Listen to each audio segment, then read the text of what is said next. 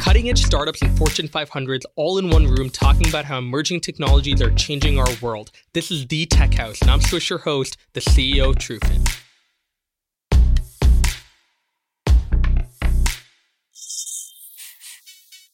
Today I'm here with Piyush Gaur and Aaron Labbe. Piyush is a senior product manager AI product portfolio at TELUS with some of his latest projects involving voice AIs and how they can better communicate with us. Aaron is a CTO and founder of Lucid, an app that personalizes music to increase your well-being through psychoacoustics and machine learning. Voice AI and machine learning is something every company seems to be experimenting with. Not to say that every startup seems to include AI or machine learning into their pitch deck to increase their valuation, but that's a side note. Before the podcast, I asked Piyush for a little bit of a clarification on what these terms meant. Right, so machine learning is a subset of artificial intelligence, and what it really is is a set of algorithms that are designed to do certain tasks, and whoever designs that, they give it a goal, and they are algorithms designed to do reach that goal in a very simple English language. So to say, that's exactly what machine learning is. When you say voice AI, what it really means is it's catering towards the voice products, which means um, Alexa's the world or Google Assistants of the world, and the third-party vendors who are making skills and actions on those products so clearly, voice is getting really big, but how does it affect our behavior and mental health? I was chatting with Aaron about psychoacoustics and how his company Lucid is leveraging it to help their users. Yeah, so psychoacoustics is the brain's perception of sound or the study of that. In our case, we use psychoacoustics to leverage a certain reaction in the brain. So in our case, a therapeutic reaction. But if you were to manipulate psychoacoustics in, you know, various ways, you can, you know, elicit various reactions essentially. So it's just the brain's interaction with sound. For today's discussion, I want to answer the question on everyone's mind Should AI be feared? I want to get really real for a second, and I want to answer what fears you or the general population should have around AI. I think in the future, we're definitely going to be a little reluctant to go after new technologies that might take away from the jobs of other people in our community. That being said, though, I think we pivoted from the Industrial Revolution at one point to the world that we currently live in. And in the same way that people were able to wake up, they were able to adapt their lifestyle to being able to accommodate new technologies, I think that might be a similar landscape for how people are going to adopt new technologies when it happens with AI. So, to start off, what are some misconceptions you guys run into on a daily basis? Aaron, you want to kick us off? You know the misconceptions that we run into is is kind of just that right? The whole concept that ai is going to take over and you know it's going to you know ruin us and all this kind of stuff. At the end of the day ai is just prediction. It's just you know computer's ability to predict something that hasn't happened yet. So you know in that vein i think it is replacing us in the sense that it's replacing these you know jobs at a low level that people don't actually enjoy doing but are forced to do because you know they're just mechanical tasks that we need to have done. What i think ai is going to do is is you know and i'm an optimistic person but i I think it allows us to open up what we are designed to do as humans, which is create and, and do things that are intangible and, you know, like utilize emotion for things that, you know, machines, you know, potentially might never do. And, and, you know, if not, it would be a very long time before that happens. Uh, so I think AI is not to be feared. I think it's a tool. I think it's something that can be, you know, a really invaluable part of our lives. Um, but, uh, but yeah, I think that's definitely a misconception is that, you know, it's taking over. Uh, kind of feeling. Piyush, do you, do you agree with those sentiments? Yeah. 100% agree with what he said. Like in terms of AI is taking over, I mean, I've seen the same misconception, misconception here as well. Like I would say one is that, hey, AI is taking over the world. But, uh, second is it's going to take away all your jobs. On the positive note, what I hear people saying is, oh, AI will solve this. In terms of challenges that both of you guys face, because I bet they are a lot, especially in the health tech and AI space, Piyush, what are some challenges that you face in terms of consumer adoption for the products that you guys are putting out? From challenges perspective, I would say is building the trust, building customers' trust over voice. Other one uh, in terms of challenges is customer consumer behaviors. Right? We train our customers, and I'm part of it, and you're part of it here as well. That hey, you you are tuned, your mind is tuned to see certain aspects. Like you have a real estate on your mobile phone desktop, you see the app, you see the next button, you see the go back button. When you purchase certain thing, you see a confirmation page, and then you know yes, I've confirmed the thing. And on the voice, if you say hey, buy me a two GB data, for example, you need to see the visual cues, and customers are slowly slowly, gradually getting to that space. So far, the main, main sort of say use case is music, news, weather, so and so on. Slowly, gradually, customers are getting in. Hey, actually, actually, can you just quickly transfer money? Same bank account. I mean, hey, transfer money to Aaron, and there we go, done. So slowly, gradually, people are catching up. But then a lot of awareness, a lot of you know, kind of education piece needs to be done there. And then in terms of voice AI, obviously there's a lot of from a from a trust perspective, there are many consumers that feel like if I have a Google Home, if I have an Alexa in my house, they can hear every conversation that I'm putting out, even if it's not directed to them. So there are a lot of ethical violations that you could potentially run into in that space. What are some of them and what are some ways to get around those ethical violations to take, you know, millions of people's data on a daily basis?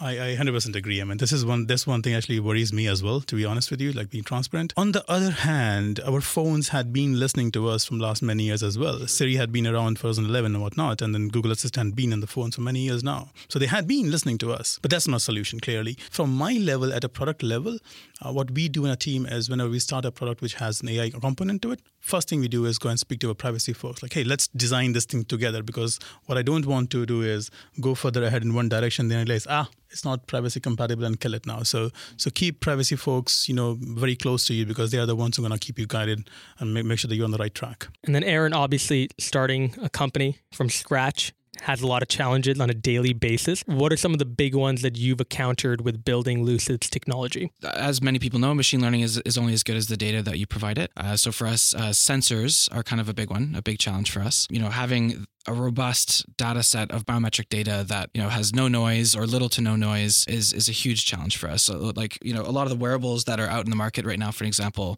you know our system is kind of capped at, at what is capable with that. So we've been forced as a software play to adopt the development of sensors in order to kind of enrich the product experience for us, which is a huge challenge, as many people know in, in a startup space is is kind of having that software and hardware component. Is the goal to go wireless entirely? Yeah, so the goal for us, I think, being that it is a wellness experience, is we want to have a, a completely tangible interface. So something that you touch, but also something that is wireless, uh, wearable free, rather. You know, something really liberating about being able to just have a contactless solution that you know gives the sensing and all, all the different data that we need with, without having to strap a bunch of things to a user. Right. And in terms of Lucid's technology, how do you guys curate playlists that can directly target users and personalize their experience for them? Lucid works on music on a molecular level, uh, essentially. So we break music down to what's called music information features. So you know, tempo, uh, you know, mode, uh, you know, chord color, all this other stuff.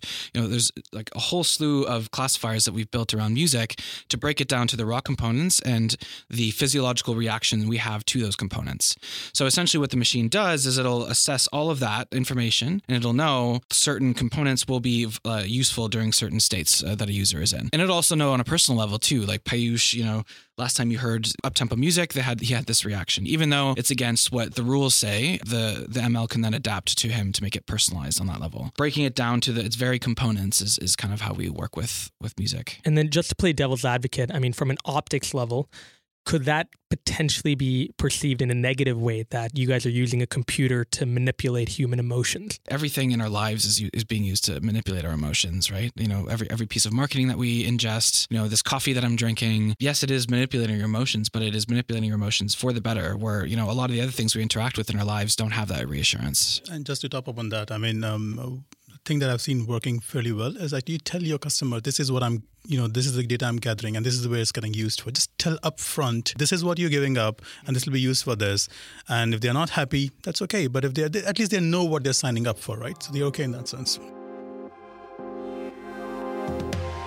So, breaking news AI might not be taking over the world, but how can we clearly educate consumers on new technologies we're developing? When it comes to educating consumers on AI, the first thing we should do is just define the word for people. Give them examples of how we are currently using AI right now. So take a look at examples like Uber, like Lyft, and give those examples to people so they don't think that AI is a crazy robot that's going to come at a certain point and kill us all. Off the top of my head, I think there's a massive opportunity for brands to educate their consumers about AI. I think the problem right now is a lot of brands are putting way too much emphasis on trying to sell their product rather than selling the aspect of their product that involves AI. If they were able to do that, I think they would actually be able to achieve a lot more customer opt in because you're being entirely transparent about the product and what it entails. but I was curious about what Aaron and Piyush had to say you know, education and knowledge transfer is a big thing uh, with any technology, um, but especially with AI because there's a lot of unknowns for people. Being upfront, you know, telling people exactly how the, the data is being used, and even having you know explanations, you know, on your website uh, for for people to kind of gain a broader understanding for how AI works. I think that's all very important and and kind of adoption. I think having a dialogue with the customers is another big thing uh, with the users, learning what their exact fears are and, and finding ways to kind of mitigate those things. So, you know, in our case, it was uh, obviously the privatization of the health data. So, like, uh, we worked very hard with you know our user testing groups in order to figure out a way to have a authentication sequence that was unique and that was uh, anonymized. So in our case, we don't use you know email addresses. We don't use anything that can be identified with them. And all of the health data is completely anonymous to a user id key. And i think that was a big thing for making people comfortable with using the product. Um, and they learned about ai in the process. Right. And that health data like how could it be used to improve you know our lives in general like any any case studies that you have there? The more data we feed our system the better it gets at you know predicting what music will kind of help provide people the intervention they need. And then Piyush for you with voice ai what are some tactics that TELUS is using to better promote human health and to educate our populace upon what you guys are doing? Right. So, in terms of solutionizing the problem, the problem we have with the voice AI, the best thing is to go and ask customers. Like, that's the one thing I've learned. Like, hey, if you have a problem, first go and speak to customers. And what we have learned so far is the trust is, is something that uh, they're still building with the, with the voice ecosystem altogether. Amazon and Google, they both are trying to figure out solutions to this as well. Um, the, the, authentication piece is a bit of unknown right now in the, in the world of voice. Second piece is the taxonomy. Samsung calls it something different. Apple calls it something different. Google and Amazon have their own names to this. If I call an app, if I tell you what app is, everyone knows that everybody's on the same page what app is. But in terms of uh, Google, they call it action. Samsung calls it capsule. This you know, a different terminology. So this will take a while to kind of you know narrow down to one sort of say language. Second thing is every industry has their own sort of ontology. Right, health has different words. They're not used so so commonly in the English language plus go and uh, awareness increase awareness with the customers that hey you can do x y z with this and anything beyond that you need the visual aid or need to call in or you know further further uh, sort of assistance is required with with user testing though from everything that you guys are doing within voice AI, what has been the general reaction towards those projects? In terms of the use cases, how are people interacting with devices in their home when it comes to talking to them? Very good question. A lot of mixed reviews to start with, but people who get it, people who understand, try and get it, they will come back and give you suggestions. I'll give you an example. When we launched the Amazon skill in 2017 December, I think January sometime, we got a review back saying, Oh, this is brilliant. Tell us, I was waiting for this, and so and so on. By the way, why can't I ask my wife's bill or my kids? Kids' data usage. So what we had given was, hey, you you link your account and you get your usage, but the person wanted to know more, and that's a brilliant idea. Like that's amazing. I'm gonna I'm gonna include that in my next revision. So the people who get it, they're actually diving deep into it and then trying to figure out, hey, what else can I do with this, which actually makes my life more convenient. And then, Aaron, what do you think the next steps are for Canada in particular as a country to unlock the full potential of AI? I think uh, the Canadian landscape needs to take more risks. I think that's when you know really exciting problems start to be solved is, is, you know when we decide to allocate resources to things that are on the more riskier side of things you know not like you know something that could be safer but uh, but might not have uh, nearly as many innovative outcomes i would say. So i think generally the attitude needs to be more um, adventurous AI doesn't have a bad day, you know. Uh, AI is is is is built on data and and, and built on you know uh, learning from from mass pools of, of previous experiences. So it's it's evidence based just in its nat- natural function, right? But I would say as a whole, on like the tool set level, we definitely have the tools available to us, or just you know in our backyard sure. Why why do you think Canadians are just risk averse? Like we are polite people, but we're very similar to Americans in many ways. Why is it that Canada as a whole is very risk averse when it comes to the venture capital scene? It's just sheer size difference, right? Like the economy in the US is, is much larger. There's a lot more capital. Um, there's a lot more wiggle room to make risks, right? If, if you're running a, a VC firm and you have, you know, $10 million uh, versus, you know, the firms that'll have, you know, a billion, it's much easier for the large firm to throw out a whole bunch of money and just like, you know, fund these really exciting but very unlikely to succeed, you know, ventures that like they're moonshots, right? I feel really excited by what Piyush and Aaron had to say about AI, and I think we all do. There's just massive opportunity when it comes to implementing AI into the brands that we love, into their product lines, and being able to not only make our lives better, but being able to really make us think how can we apply AI to other problems that haven't been solved? I've said it before, I'll say it again. I don't think that AI, personally speaking, should be feared. I think the opportunities it can provide not only to technology, but across the board, to the medical field, to being able to help problems in third world countries is something that we should embrace. At the end of the day, I think AI should definitely be regulated in its rollout. That's something more for the government to care about than individual people.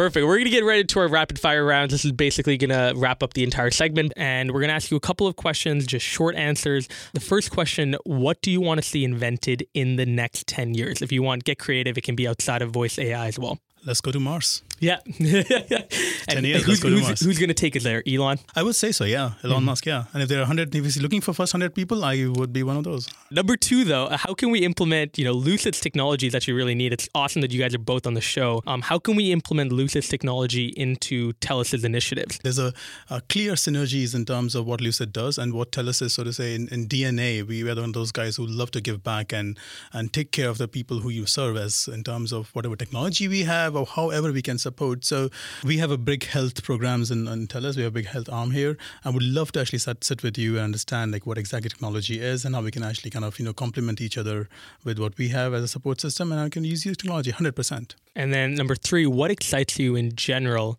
about the future of AI technology?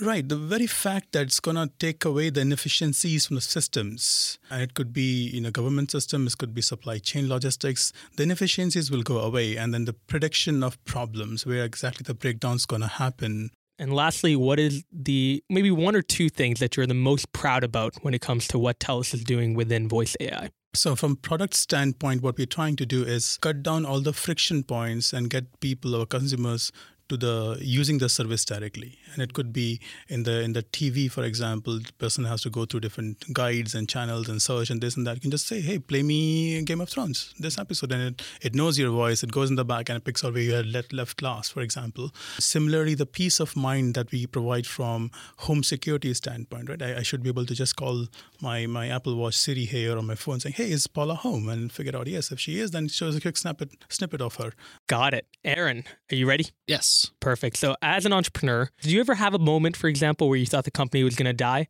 Oh yeah, a lot of times. You know, we we've been a startup for a full year now. Um, and I would say it's only been about a month that we're comfortable that we'll be a sustainable business. Like Right. it's Very nice. it's a it's a very difficult road uh, to to kind of to walk on. Um, and I think the biggest kind of challenge, uh, the thing that will cripple you as an entrepreneur, is self doubt. Love that. In terms of Lucid in particular, imagine you guys become a team of 50, 100, 150 people. What is that common philosophy you want every employee to embody? Yeah. So the, common philosophy that I want everyone to embody is kind of what our moonshot is, right? Which is to turn music into medicine, right? And this is this concept of unlocking the full therapeutic potential of something that we all enjoy in our day to day lives. In the in the health tech space, there obviously are a lot of big players. You know, the Headspaces, Calms of the world. Mm. Do you guys see them more as competition, or can a user use them and supplement with what Lucid is providing? From a humanist standpoint, uh, I think I I think there's room for a lot of stuff uh, when it comes to wellness, right? Like nobody nobody's walking around saying that you know yoga is the only solution or that 5-HTP and vitamins are like the only solution. I think that you know even in the digital world, there's room to have you know various approaches to wellness, right? Our approach is through music. You know, Headspace and Calm use meditation and and you know voiceover tracks. I think you know we can all coexist. Um, obviously, there's the business implications and you know all of that. You know kind of market relevant kind of competition that that is something that is very real. But I think that there's room for everything to grow. Love it. Well, that's a wrap. Thank you, Piyush and Aaron, for for coming on to the show. Really, really appreciate it. How can people reach out to you, Piyush? What's the best way for for our listeners to reach out to you? LinkedIn is the best. LinkedIn Yes. and Aaron. I would say LinkedIn for me personally. Um, also, we're very accessible on our Instagram page at the Lucid Universe, uh, so you guys can f- feel free to send us a message there as well. You guys have been listening to the Tech House, podcast where we bring cutting edge startups and Fortune 500s to the table to talk about their contrasting views on how tech is changing our world. Stay tuned for our next episode. This is your host, Swish, signing off.